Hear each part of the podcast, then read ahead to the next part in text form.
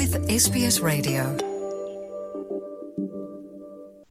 ਦੇਸ਼ ਦੇ ਕਈ ਹਿੱਸਿਆਂ ਦੇ ਵਿੱਚ ਉੱਚ ਵਿਆਜ ਦਰਾਂ ਹਾਊਸਿੰਗ ਮਾਰਕੀਟ ਨੂੰ ਮੱਠਾ ਕਰਨ ਦੇ ਵਿੱਚ ਅਸਫਲ ਰਹੀਆਂ ਨੇ, ਕਿਉਂਕਿ ਘੱਟ ਸਪਲਾਈ ਦੇ ਬਾਵਜੂਦ ਘਰਾਂ ਦੇ ਕਿਰਾਇਆਂ ਦਾ ਵਧਣਾ ਲਗਾਤਾਰ ਜਾਰੀ ਹੈ ਪ੍ਰਵਾਸੀਆਂ ਦੀ ਆਮਦ ਦਾ ਅੰਕੜਾ ਰਿਕਾਰਡ ਪੱਧਰ ਉੱਤੇ ਪਹੁੰਚਣ ਤੇ ਪ੍ਰਵਾਸ ਕੀ ਭੂਮਿਕਾ ਨਿਭਾ ਰਿਹਾ ਹੈ, ਇਹ ਜਾਣਨਾ ਵੀ ਬੜਾ ਜ਼ਰੂਰੀ ਹੈ ਪ੍ਰਾਪਰਟੀ ਰਿਸਰਚ ਗਰੁੱਪ ਕੋਰਲੋਜਿਕ ਦੇ ਨਵੇਂ ਵਿਸ਼ਲੇਸ਼ਣ ਦਾ ਆਖਣਾ ਹੈ ਕਿ ਆਸਟ੍ਰੇਲੀਆ ਦੀ ਵਾਧੀ ਆਬਾਦੀ ਦੇ ਨਾਲ ਦੇਸ਼ ਤੱਕ ਪਹੁੰਚ ਕਰਨ ਦੀ ਅਣਵਰਤੀ ਸੰਭਾਵਨਾ ਹੈ।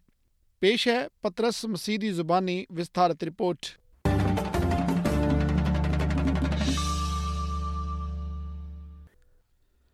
ਜਿਵੇਂ ਕਿ ਲੋਕਾਂ ਦੇ ਵੱਲੋਂ ਆਸਟ੍ਰੇਲੀਆ ਨੂੰ ਆਪਣਾ ਘਰ ਬਣਾਉਣ ਦਾ ਸਿਲਸਿਲਾ ਜਾਰੀ ਹੈ, ਤਾਂ ਕਿਰਾਏ ਦੇ ਘਰਾਂ ਦੀ ਮਾਰਕੀਟ ਤੰਗ ਹਾਲ ਹੋ ਗਈ ਹੈ।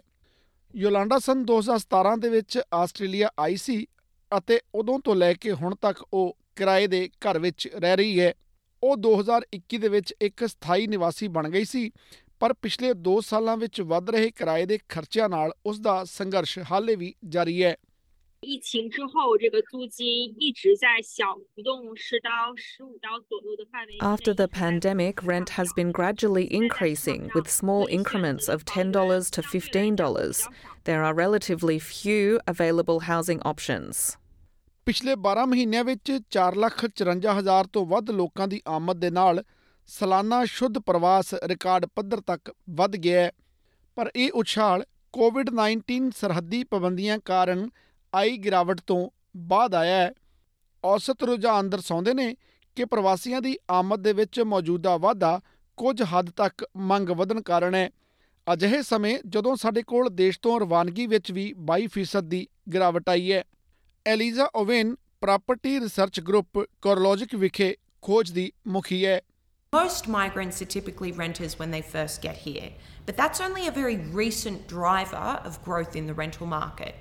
We have to remember that even when borders were largely closed to overseas arrivals, rent values still increased about 16.5%. ਅਤੇ ਰਿਕਾਰਡ ਹੇਠਲੇ ਪੱਧਰ ਤੇ ਕਿਰਾਏ ਦੀ ਸਪਲਾਈ ਦੇ ਨਾਲ ਰਹਿਣ ਲਈ ਕਿਫਾਇਤੀ ਜਗ੍ਹਾ ਲੱਭਣਾ ਹੋਰ ਵੀ ਮੁਸ਼ਕਲ ਹੁੰਦਾ ਜਾ ਰਿਹਾ ਹੈ 2016 ਤੋਂ 2021 ਦਰਮਿਆਨ ਆਸਟ੍ਰੇਲੀਆ ਵਿੱਚ ਆਉਣ ਵਾਲੇ ਨਵੇਂ ਪ੍ਰਵਾਸੀਆਂ ਵਿੱਚੋਂ ਲਗਭਗ 61% ਕਿਰਾਏਦਾਰ ਹਨ ਇਹਨਾਂ ਵਿੱਚ ਯੋਲਾਂਡਾ ਵੀ ਸ਼ਾਮਲ ਹੈ Currently, there aren't many properties available in the market, and I also face some difficulties in terms of financial preparedness.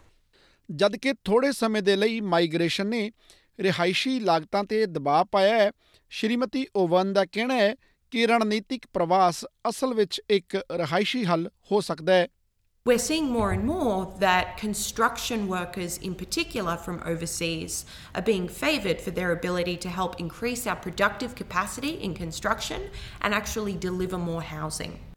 Piyush Tiwari Melbourne university ਵਿੱਚ ਪ੍ਰਾਪਰਟੀ ਦਾ ਇੱਕ ਪ੍ਰੋਫੈਸਰ ਹੈ migration is not necessarily the uh, kind of devil that we are trying to uh, tame at the moment.